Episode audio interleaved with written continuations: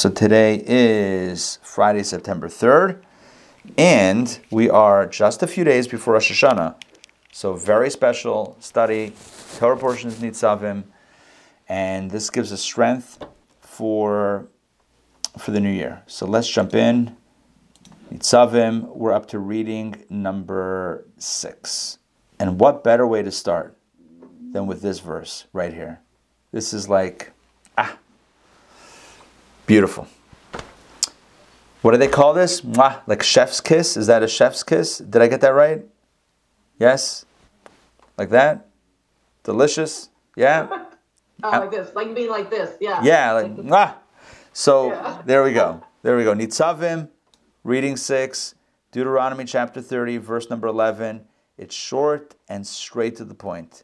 For this commandment, which I command you this day, remember, this day means the, today, right? Today, September 3rd.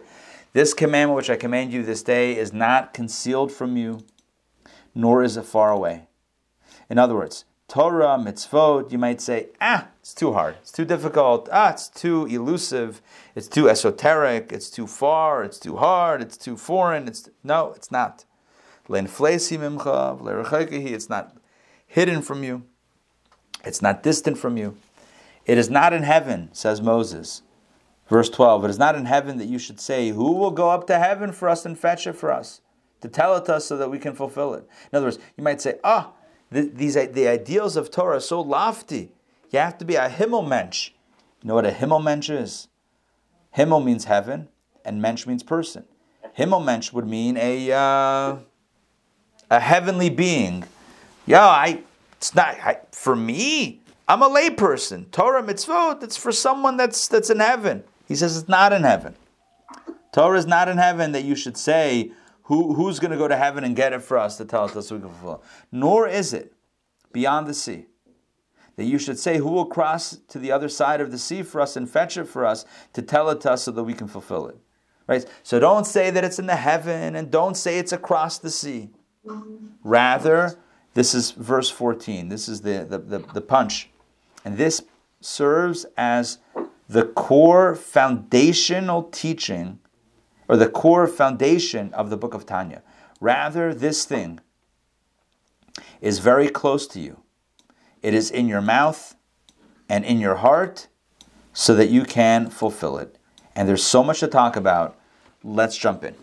Number one, on a very simple level, Moses is telling his people on the last day of his life. This is the day that he will pass away. And he knows it. Everyone knows it. It's his 120th birthday. He was born on the seventh day of Adar. He passed away on that same day, 120 years later. This is his 120th birthday. You know how we wish each other till 120? That you should live long to 120? Moses lived 120 complete, full, precise years on this earth. On the last day of his life, he tells the people Torah, mitzvot, Judaism, connection with God, don't make it bigger than it is. In other words, in other words, don't make it so big that it becomes unattainable. You know how we do that sometimes in life? You know how we make things that are important so big and so dramatic that it serves to actually handcuff us so that we can't do what we need to do? You know, for example, it's like, oh, I'm going to change the world. The world needs so much things, it needs so much fixing, you know, and I'm just one small person. I, I might as well not even start. I might as well not even start doing this thing. Or, you know what, let me just make it more relevant to this conversation. Somebody looks at Judaism and says, wow, there's 613 mitzvot and so much to learn. It seems overwhelming. You know what? I'm not even going to start. That is that works that's not a good that's not the that's not the ideal way to think about it. The way to think about it is that it's accessible and it's doable and it's achievable one step at a time. We once had a speaker who who she has lived a very difficult life. She's she's a woman from california and she has she had children with a very rare genetic disease. not Tay Sachs, like very rare genetic disease, and a, few of them passed away um, at a very young age. She had one. She had one son. I think she had a few daughters that also, but she had one son who was healthy, but thank God, healthy and perfect and everything. And this was like her, the love of this son was her everything. Like within all of her pain and, and, and anguish and sorrow and suffering and, and difficulty, this was her one son. I actually knew him. Yossi, well, I'm giving away the story. Yossi Kreiman. He got engaged to be married. And shortly before his wedding, like, I don't know if it was a week or two weeks or whatever, a few weeks before his wedding, he was in a just, uh, just a crazy accident and he passed away. And that to her was, that was it. That was it. She had gone through so much loss in her life, but this was the one thing that she had. And now, out of nowhere, freak accident, and now he's gone. And she felt like, that's it, my life is done. I had one thing, now, now it's done. That's how she felt. And slowly, slowly, she figured out a way how to go on. So we had her several years ago. It's probably six, seven years now. We had her speak at InTown Jewish Academy. Her name is Devori Kreiman. K R E I M A N or I E M A N, Kreiman. Devori Kreiman from Los Angeles. We had her speak. She came down to Atlanta. She spoke for us. Um, you might be able to find her talk. I don't know if it's up. It might have been before we got SoundCloud. Um, you know what? Somebody look it up and then let me know. You can email me, and then if not, I'll put it up because it was an incredible talk. And I'll share one thing that she said. She was talking about how to deal with, with grief and with loss, and how, how, do, how does one move on? How does one find a spark of joy in life after so much heartbreak? Like, how do, how do you do it? She was just speaking her own experience. She's a, a very powerful speaker. And she, one of the things that she said, I'll always remember, she, she said, the way, the way that she did it is by only focusing on the, on the next step, really on the moment and the step right in front of her. Because to think about, to think about how like she could, you know, carry on and do other things would be overwhelming. Like to think about like the next year, the next week, or the next, you know, few days, overwhelming. But if she could think about the next moment, she could get through that. And she gave a, a, a powerful analogy, again, something that I'll always remember. She said there was a group of students, grad students, that decided to do a project. And the project was eating a chair. They were going to eat a chair, a wooden chair. And the question is, how do you eat a chair? What they did was they took it and they they they scraped it. They they they they took sandpaper or whatever it is. They scraped it to um, like a few like the a dust, and they mixed it in their food, their meals every single day. And by the end of the year, they had eaten a chair. They didn't taste it. It went down easy, right? I'm not. Hold on. Disclaimer. Timeout. I'm not advocating this. I'm not blessing this as healthy on any level. I'm just telling you a story that she told that I will never forget.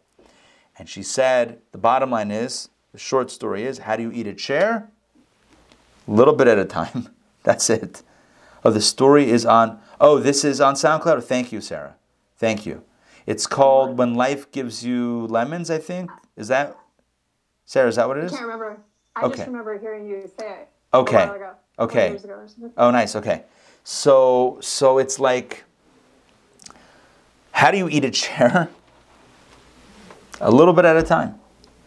And and this is really my take on what Moses is telling the people. Don't make Torah, don't make mitzvot bigger or so big that it becomes so overwhelming that you then shut down and can't do anything. It's like, oh my gosh, it's so Shabbos. You know how many laws and details are regarding Shabbos? There's no way I can do it. Forget it. I'm out. That's not. That's that doesn't help anybody. That's not good. That's not. That's The healthier approach is to say, all right, Shabbos is Shabbos, but let's break it down. Break it down. You have candle lighting. I can do candle lighting, sure. Friday night Kiddush, sure. Challah, absolutely. Right? Services, yeah. Whatever it is, break it down into components, one at a time, put one in front of the other, and eat a chair. I, I mean, uh, Shabbos, right? That's the way it is. One thing at a time, one step at a time. And this is not only in Judaism, this is a, a, big recovery phrase, right? One day at a time, one step at a time. Don't focus on the big picture sometimes. It becomes daunting, overwhelming, and it feels impossible. So what's what's the what's the better approach? One moment at one one present moment at a time.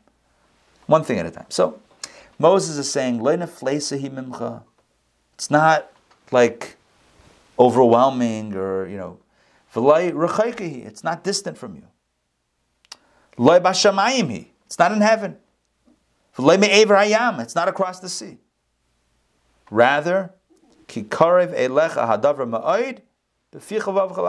it's close to you. It's very close to you. Beficha in your mouth, uvavavcha in your heart, to do it. So I want to focus on that last verse. I'll actually put it up. Let me put it up for you. This last verse, Elecha, right? This thing is rather very, very close to you. Not just close, but very close. Mouth, heart, and action. So let's speak about this, and I want to speak about Tanya. The book of Tanya, of course, is the Bible of Chabad Hasidic philosophy. It's like the written Torah of Chabad philosophy. Everything else, all of, all, all other, you know, uh, Hasidic Chabad works are almost commentaries on not not literally, but are stem from that from the Tanya. So Tanya is like the book. The opening of Tanya on the cover page, title page, the author, the founder of Chabad, the Alter Rebbe writes that this book is based on this verse that you and I are studying right now. The whole Tanya, the whole entire book of 53 chapters of Tanya, the epic work of Tanya is based on this verse right here. And what does it say? This thing, this thing referring to Torah and mitzvot, is very close to you, in your mouth and your heart to fulfill it. And he says, you know what the book of Tanya is about? The, what, is the, what is the mission statement of the book that I'm writing? He says, is to explain how indeed it's very close to you. Because sometimes it really doesn't feel like that. Right? Sometimes it feels like, wow, this thing's impossible. How am I going to do all this stuff? Or it feels like, uh, it's not me. Or it's too spiritual or too impractical. How is it, karev elecha hadavra ma'oid? How is it very close to us? And what does it mean, mouth and heart and action?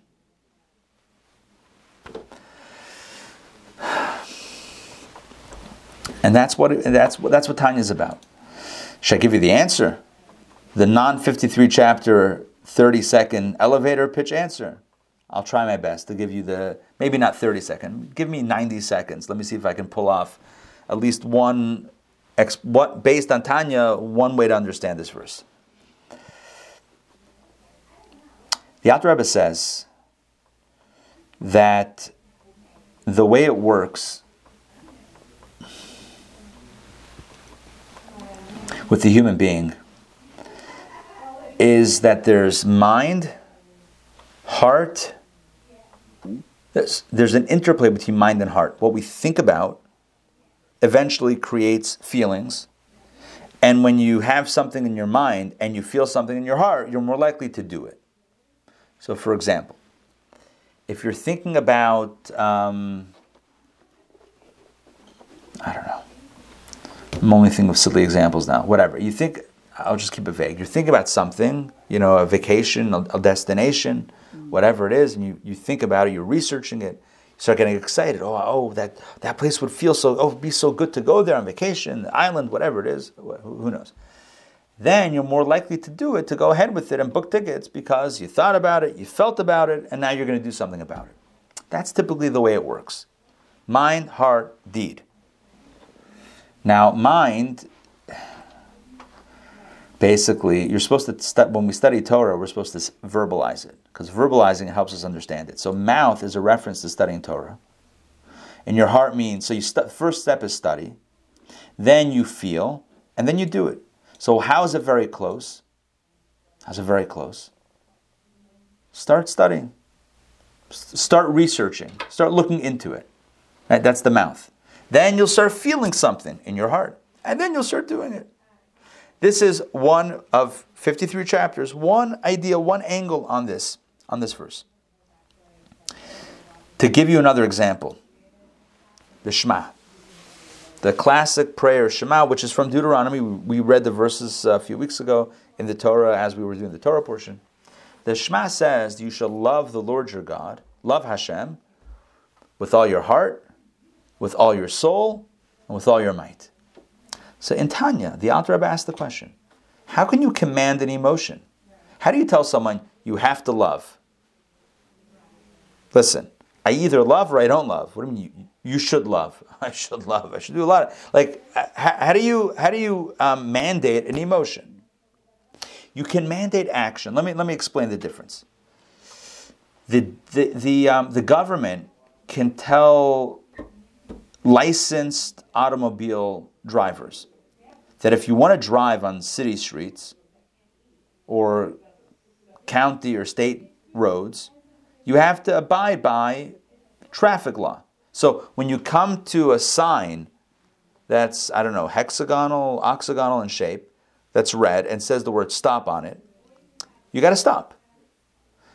And, and the, the government's allowed to make that rule and is also allowed to enforce it. If you want to ride on a public road, drive on a public road, you got to stop. That's it. You and I, the government doesn't say, the law doesn't say you have to love stopping at a red light, at, at a stop sign. When you get to a stop sign, your heart has to swell with the feeling of, I want to stop, and then you should stop. It doesn't say that. It says just stop. That's it. It mandates action. Stop. Whether you like it or not, whether you're busy or not, stop. At a red light, stop. You don't want to. Right? We don't care. We the government, we don't care if you want to or not. Stop. That's how that's how we have order and safety in, on our streets. When it's red for you, you stop. When it's green, you can go. That's it. Take emotions out of it. So, you know, the Alter Rebbe asked in Tanya, how is it that God, the Torah, kind of mandates an emotion? Not just do a mitzvah, but love God. How do you love God? And the Alter Rebbe explains the commandment is not in the emotion, the commandment is actually on the study. Study the things that will bring you to a love of God. Does that make sense? In other words, what, what, what the Torah is really saying is that we, that the end game is feeling something for God. How do you get there? Through study. So, love the Lord your God with all your heart, with all your soul, with all your might means, from the Hasidic understanding, studying the things or meditating on those ideas that will get you to a place of love of God. So again, the book of Tanya. Hey, Mark, good to see you. Um, the book of Tanya is very much, and um, Mark and I have studied a lot of Tanya, as I've studied with, with many of you guys, Tanya. Um, Tanya, a lot of it is based on this interplay of how the human consciousness works, how the soul energies work and flow. And it flows intellect, emotion, action. Beficha, the mouth, which again is symbolic of Torah study, which is verbalized, and then we understand it better when we say it, when we speak it, when we study. So there's Torah study, mouth verbal study, which is thought, then then feeling, and then action. So in short, this is more than 90 seconds. My apologies for that. But I, I, I guess we probably should have figured it was going to take more than 90 seconds. In short, the way we understand this verse, and I'm going to pull it up again, this thing is very close to you in your mouth and your heart so you can fulfill it. It all starts with study. When you study Torah, you're more likely to feel something and you're more likely to do the mitzvah. So study about Shabbos, be inspired about the beauty of, of, of the holiness of the, of the Holy Sabbath. And then you're more likely to want to integrate some of that in your life. Uh, Friday night, the Shabbos day, whatever it is, to integrate that in your life. Okay, so that is that is the opening. That, that's uh, the opening four verses, the, the reading number six for Friday. We're going to do reading number seven, but just again, these are this is really a series of really powerful verses, and the theme here is don't make it too big to achieve. Don't make Judaism, don't make Torah, don't make mitzvot, don't make them overwhelming to the point that we're overwhelmed and we shut down. Right? We don't want that paralysis that comes from being overwhelmed. We want to be able to break it down into doable steps, right? Like don't jump to the conclusion. Like, don't jump like, oh my gosh, that's what it's supposed to look like. I have to get myself from here to there. There's no way I can do that. Take it easy. Slow down. Step by step. Every mitzvah is doable. Every mitzvah is attainable. None of it requires like, you know, radical stuff. Yeah, Shabbos is, is kind of radical. There is some radical stuff there, but even Shabbos, right? Even Shabbos is step by step. It's, it's, it's not so, it's not as radical as it might, it might otherwise appear. Speaking of Shabbos, I know I mentioned it as an example, but I just want to focus on it for a, for a minute here. I was speaking with somebody, I think two days ago, about this. Shabbos is like the greatest. First of all, it's the greatest. Second of all, it's like the greatest secret. It's like the greatest secret. It's the antidote to all that to lot that that that that plagues our society today. It's like this 24/7 constant, you know, barrage of information and and connection and social media. Like all of this stuff, all the noise we have literally built into the fabric of Jewish life a day to turn to turn to tune what what did um, the LSD guy say? Tune uh, tune out drop drop drop out what was it? Turn off and tune in. And drop, like drop out, drop in, tune out, tune in, something like that. It was three words, like do this, this, that. But anyway, I'm not saying Shabbos is the new LSD. Um, what I am saying is, I mean, maybe that's a good bumper sticker.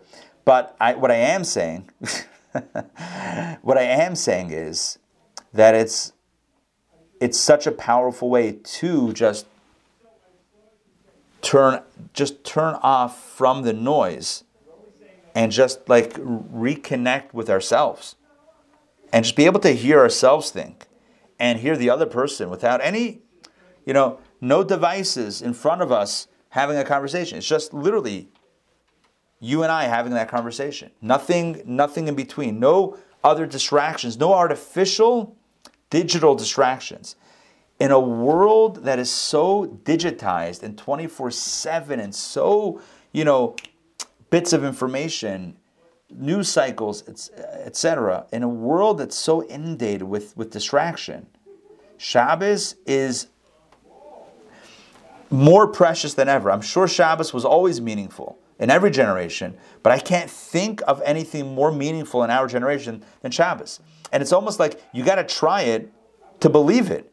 It's like you try it and now it's, I'm just going to go with LSD again. It's like addictive. It's like, oh my God, I get to turn off, I get to tune out for a, for a day and, and, and everything still, and, and life goes on, but I have my peace of my, my sanity for 24 hours, 25 hours, whatever.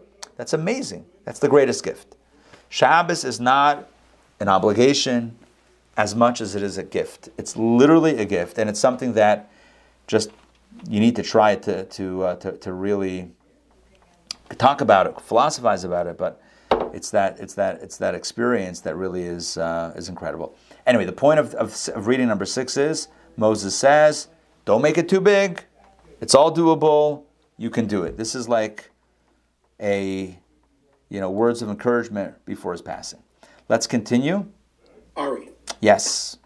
Uh, I know I'm joining you late, so if you said this, please cut me off. Rashi says something about it about the Chumash saying a Torah saying it is not in the heavens. Did you cover that? I mentioned it, but we didn't. We didn't. I, I didn't toggle Rashi. Yeah, because Rashi says if it were in the heavens, you would have to go it and to learn it. Sorry, say it again. You'd have to. Yeah, Rashi said it for if it were in the heavens, you would have to go up after it. Right. Exactly. Yeah. I mean, we mentioned that parenthetically. Yeah. And, and, and then it would mean being super spirit, like, oh my gosh, I have to be like an angel? Don't worry, you're fine. I, I have this along these lines. It's, it's uh, interesting the way, the way Mark phrased it from Rashi. I, there are people that come to me and say, you know, am I allowed to study Kabbalah? Or am I allowed to join this class? You know, I don't have a lot of background information. And I'm always like, just jump in.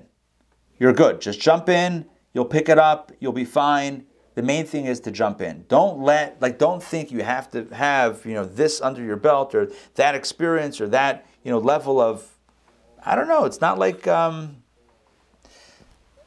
just jump in, right? Moses says, jump in. You'll be okay. It's fine. It's all, it's all good. Don't make, it's not too scary. You don't need to be in heaven, which again evokes this idea of a super spiritual angel. You don't need to be an angel to do a mitzvah. And, and oh, you know what? And along those lines, let me mention something else that I haven't mentioned yet. People also tell me, like, I don't want to do that. That would make me a hypocrite. Because I'm not a religious person. People like label themselves, right? I'm not a religious person. So, you know, I don't want to do something that is, you know, hypocritical. And that would be like, you know, me not being true to who I am. Number one, that's not true. Because the truth of who we are is a divine soul, a piece of God. So any good thing that we do, any mitzvah that we do is absolutely our true self. It's just we're not we, we just we don't know it. We just we're not always aware of it. So that's number one. But number two, we don't no one needs to be an angel to uh, to do a mitzvah. You don't need to be like a tzaddik to do to do a mitzvah, one mitzvah. You know imposter syndrome? You know what that is? It's a psychological imposter imposter syndrome. It's like where a person, it's usually in work or whatever, a person feels like they got promoted and then they have their, they have anxiety and that maybe they don't know why, but at the core of it, you know, after some you know sessions of consultation and therapy, they realize that, that what's what's at, at the heart of this is that they don't believe that they're qualified for the job. You know, they feel like an imposter and, and they feel like almost ashamed of being where they are. And the antidote to that is to know different ways to explain it. Number one, we're all imposters and we're all worthy. And both are true. In other words, there's no such thing as worthy, not worthy, imposter, not imposter, tzaddik, not a tzaddik. Just do it. Just jump in. It's you. It's it, it, belongs to you. It's it fits you. It looks good on you. Jump in. Yeah, you're qualified. You'll learn on the job. Everyone learns on the job. It's fine. You'll be you'll be okay. The whole thing is we get our heads our heads sometimes make us overthink things and we become like paralyzed by, oh no, is this really me? Is this really. You have to just take it easy and not, and not, and not uh, psych ourselves out, so to speak. Yeah. Yeah, the other day someone asked me, "Are you religious?" and I really didn't know what to say. Yeah, no, you mentioned that. You, I think you mentioned that yesterday, and like, yeah, it's like religious. I don't know. I'm doing a mitzvah today. You want to join? Let's study some Torah. It, we get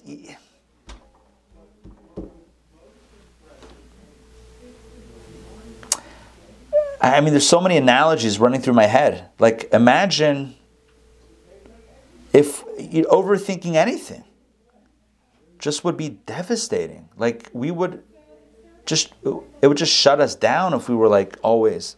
I don't know. Anyway, all right. So I think I think everyone gets gets the point. Let's move on to reading number seven.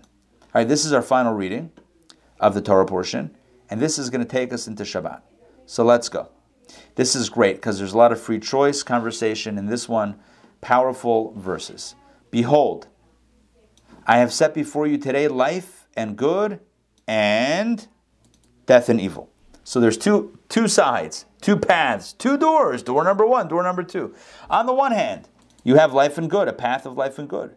That's great. On the other hand, death and evil. Now you might say, well, who's going to choose death and evil? Not so fast. Not so fast. It happens, right? Well, let's talk about this. Inasmuch as I command you this day to love the Lord your God, to walk in his ways, to observe his commandments, his statutes, his ordinances, so that you will live and increase. And the Lord your God will bless you in the land to which you are coming to take possession of it. In other words, I have set before you, just circling back to verse 15, I've set before you today life and good. And what is the life and good? Life and good is I'm giving you the tools to achieve that. Right? I'm telling you today to love God, to walk in his ways, observe his commandments, statutes, and ordinances. And when you do that, you will live and increase. So the key to life and good is walking in the ways of Hashem. Right? You will live and increase, and the Lord your God will bless you in the land to which you're coming to take possession of it. So it's going to be, you're going to have life and you're going to have good. Life means life, and good means you'll be blessed in the land. So that's the key to the first path, right? There's a path on the right, a path on the left. The path on the right leads to life and good. Ha- Great. So how do we get there? Verse 16. Love Hashem, walk in his ways, and do the mitzvahs. That's it. That's your path. That's my path. That's our path to life and good. Verse 17. But if your heart deviates and you do not listen, and you will be drawn astray, and you will prostrate yourself to other deities and serve them, right? If you walk down a different path, not the path of Hashem, the other path, which is idolatry and you know all sorts of mishagasin, then I declare to you this day, says Moses, that you will surely perish, and that you will not live long days on the land to which you are crossing the Jordan to come and take possession thereof. This is a theme, by the way, that we found at the beginning of the book of Deuteronomy. It was multiple times the same idea that if we keep our end of the deal, we'll stay in the land. And if we don't, then it's going to have a different conclusion. So, going back to verse 15, there's a path of life and good, and there's a path of death and evil. So, the path to life and good is paved with, with uh, commitment to Hashem. And the path, the opposite path, is paved with uh, turning away from Hashem. Yeah, that's what we said in verse 17 and 18. So Moses says, very, um, uh, very dramatically, on this, the last day of his life, this day, I call upon the heaven and the earth as witnesses that I have warned you. Look at that, that's, that's huge. I call upon heaven and earth to act as witnesses of this warning. I have set before you life and death, the blessing and the curse. You shall choose life so that you and your offspring will live. Again, I feel like I want to do this verse again a little bit slower. Moses says, I want witnesses that will be around for all the generations to, to follow.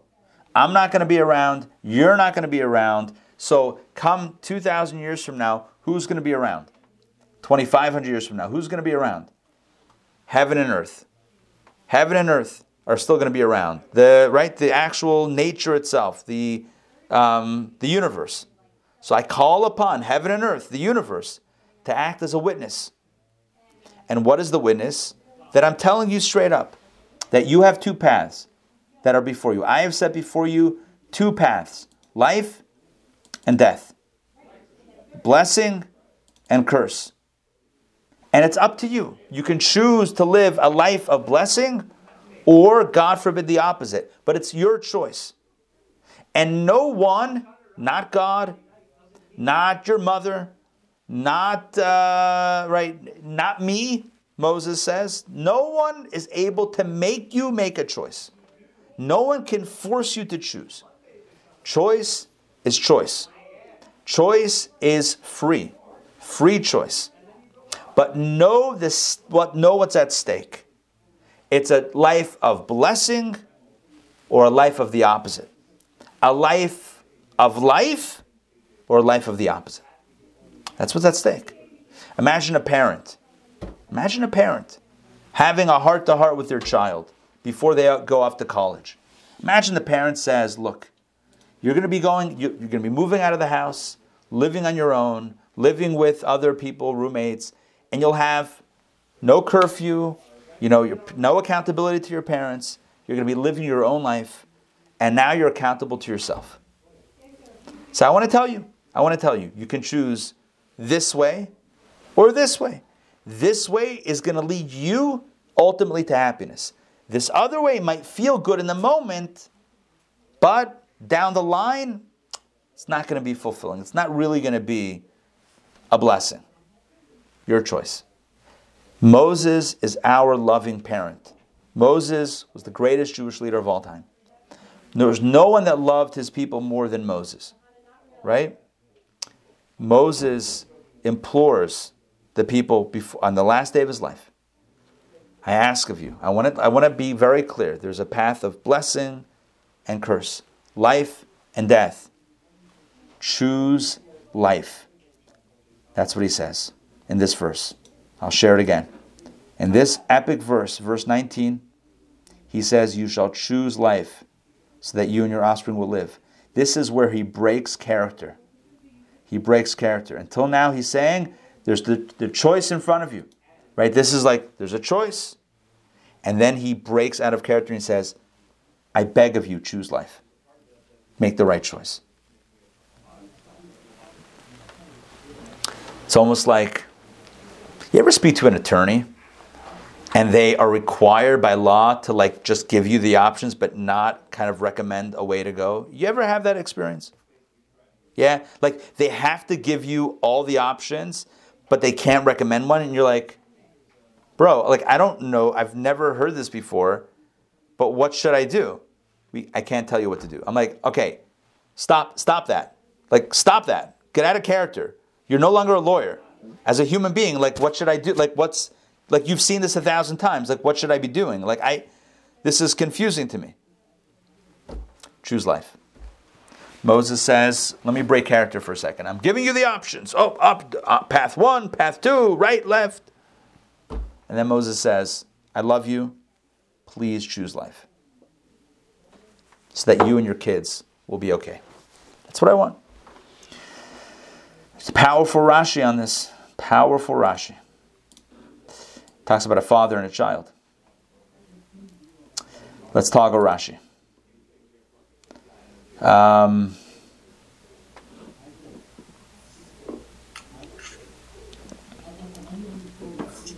God says, I'm saying Moses says because Moses is the one speaking, but I guess you could say Moses is channeling God also.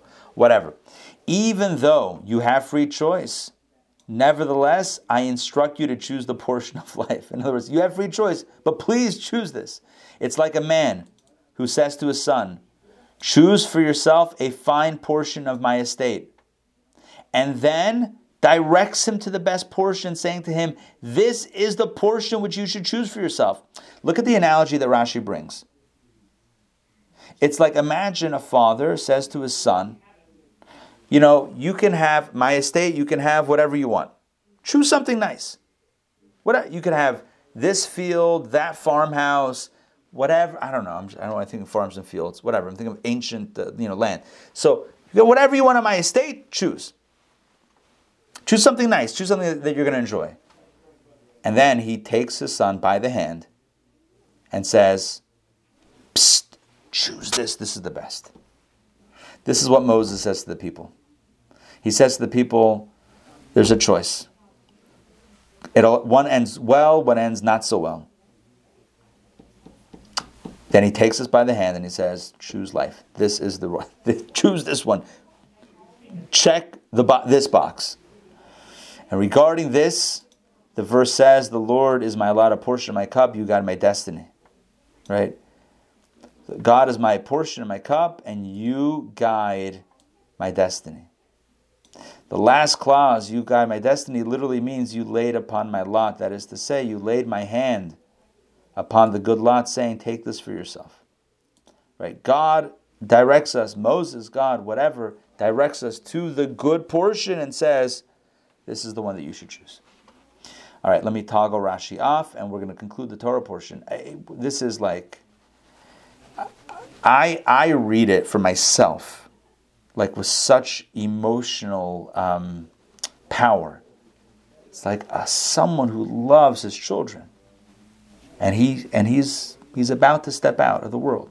He's about to, to soul's about to leave his body. He won't be able to speak another word to the people, at least verbal communication. You know, inspiration, sure, you know, from the other side, but yeah, what what would you say? What would I say? Probably something like this. You guys have choice. You, you know, you're, you're adults. You have options. But I want to tell you one is a good option, one is not such a good option. And I beg of you, for this, for yours, I love you. I love your, your kids, right? Choose, choose the right path. Verse 20. And what is that right path? To love the Lord your God, to listen to his voice, and to cleave to him.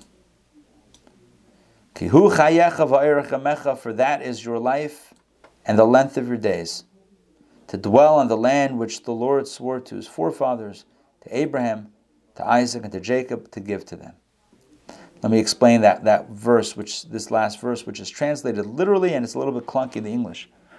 What we're saying here is that what is the path of life that you should choose? To love God, listen to his voice, to cleave to him. And when we do that, that constitutes our life.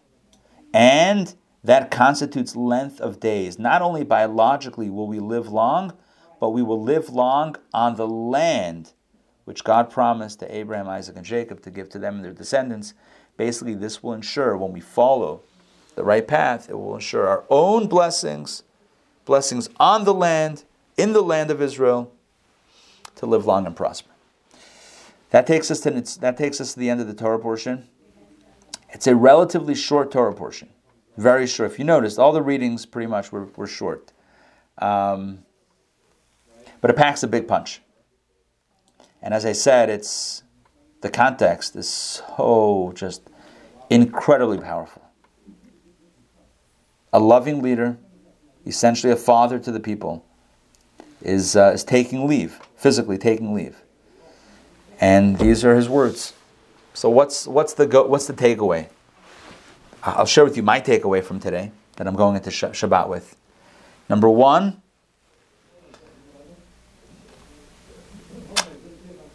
let's not be overwhelmed. Let's not overwhelm ourselves to the point of paralysis. Let's realize it just one step. What's the ancient Chinese proverb? The journey of a thousand miles begins with a single step. If we thought of it, oh no, it's a thousand miles, how am I going to ever do it? Forget about it, then we'll definitely never get there and we won't learn in the process. But we take a single step and now we're on the way. That's the way to do it. Take a single step. It's, it's, it's near to you to do it, at least to do it. How you'll feel about it, all right. We'll say that for the stop signs, but doing it, we can definitely take a step. So take a step. Don't don't let uh, the journey get in the way of taking a step. And yeah, reminds me of a story that I've shared before. The daughter of Pharaoh discovered Moses as a baby floating on the Nile River. Remember, he was in a basket. His mother put him in a basket. He was floating on the Nile. And the Torah says that she stretched out her arm and rescued the baby. The commentaries say that what happened was that she, she was very far from the child. So she stretched out her arm and magically, like um, gumbo style, what gumbo was that stretchy? Was it gumbo?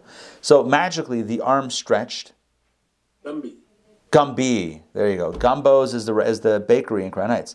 All right. So Gumby, thank you. Gumby, right? Magically the arms her arms stretched or, or like multiplied and she reached a very long distance.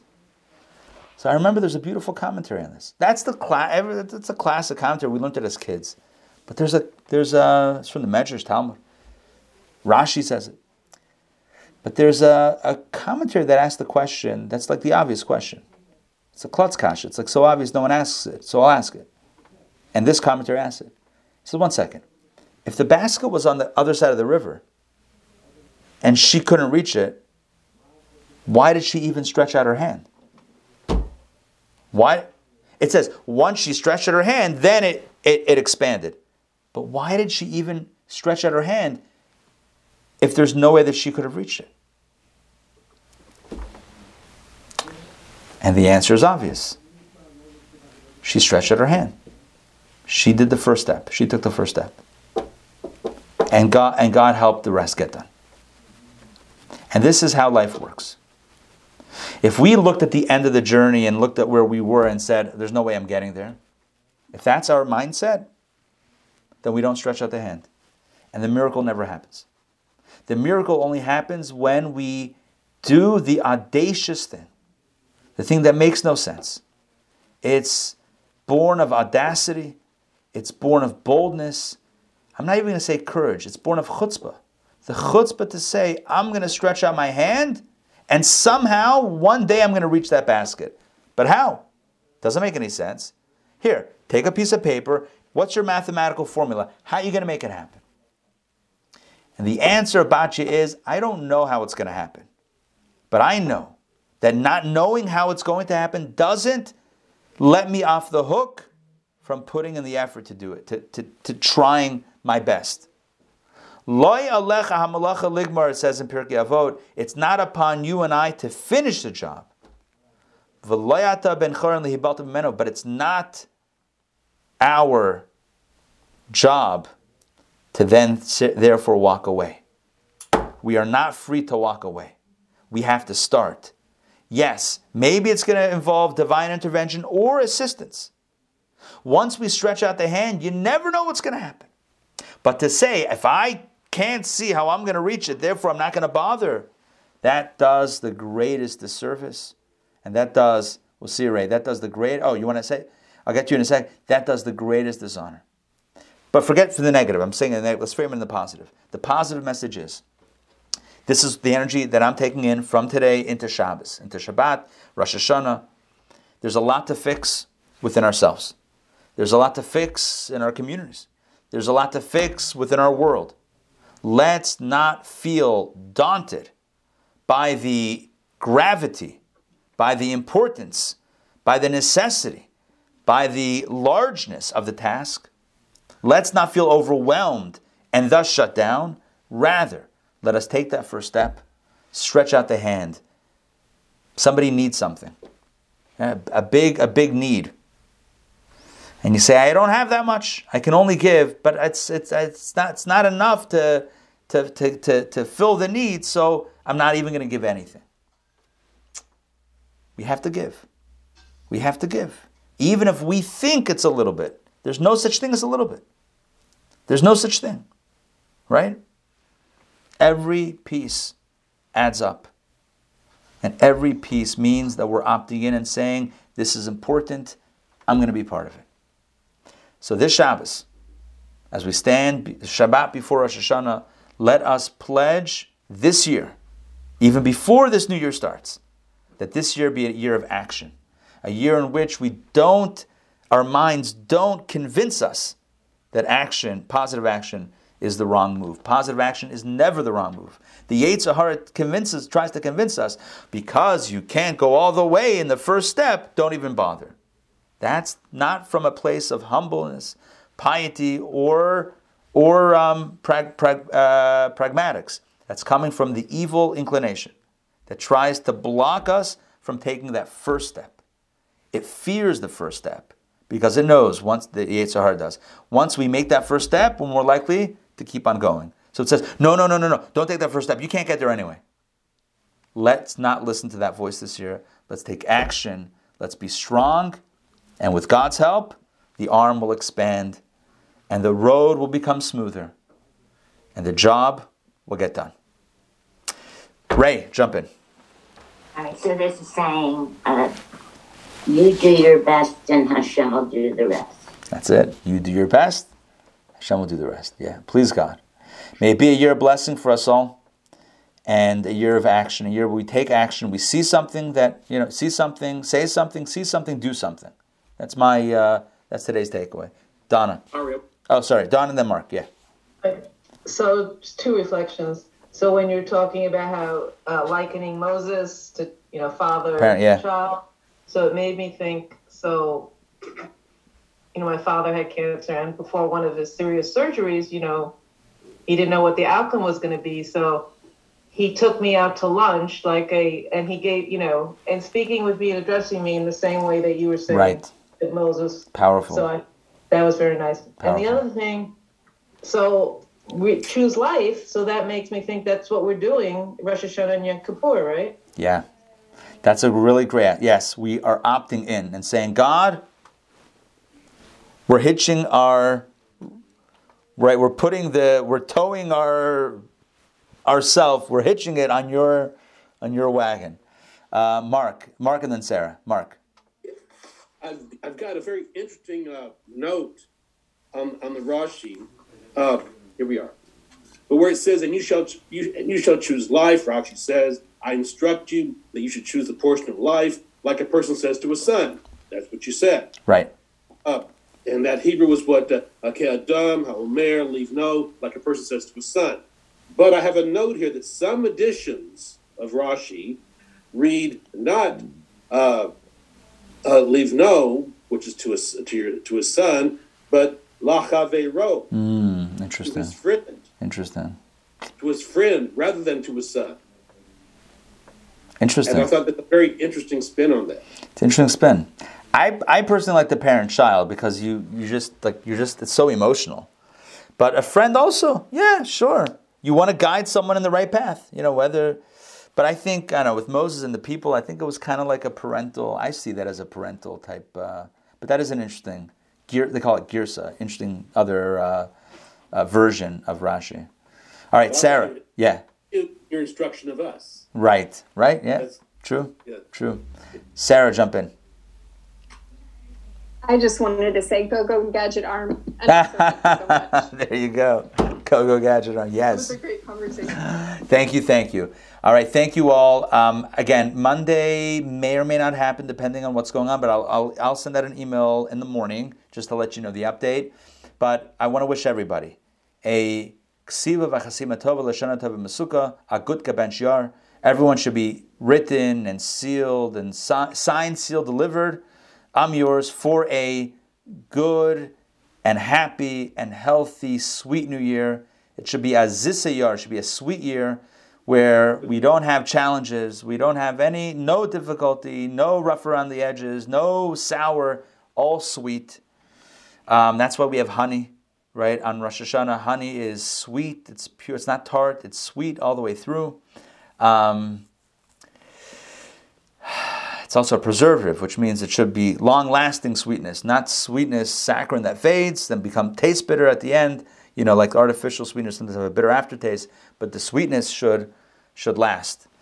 Um, yeah, yeah, it's it's very special to be with you guys every single day to study Torah. So I, I speaking very personally, I uh, I treasure these times together, and looking forward to more study in the new year um, or Monday, which will be Erev the New Year. Um, but either way, um, thank you for being part of this, and um, thank you for all the love and support and everything for uh, for what we're doing here. Um, a quick scheduling note: either way, Thursday, please God, we should be back. If Monday happens or doesn't happen, Thursday, although it's a fast day, two days Rosh Hashanah, Tuesday and Wednesday, Thursday we should be back either way at 12 o'clock. So no in-person uh, DPP, but we'll be uh, we'll be online next week at least a few days. Coffee will that be in person? I'm so yes, good question. I'm not sure yet what we're doing. If I'm even doing a class Sunday, it depends because I know uh-huh. Labor Day. Because of Labor Day, some people may or may not be around. Whatever. So I'm still weighing uh, in on Sunday. I will send that email out this afternoon. So look for Kabbalah and coffee information. Look for DPP on Monday, and then um, otherwise we're having services. There's a traditional service indoors, my service outdoor, the learner service, um, interactive service outdoors, 10 o'clock to 11.30 both days, Rosh Hashanah, um, shofar in each service, Tashlich day one at 5 p.m. at Piedmont Park Gazebo, uh, shofar in the Beltline 6.30 and 7 o'clock, day one and day two. Um, join us and tell your friends, if uh, not inside, then outside, safely, to do the mitzvah. All right, my friends. Um, lots of love and have a good Shabbos. And let's uh, lots lots of energy into the new year. All right, we'll see you guys. Thank you all. Recording stop.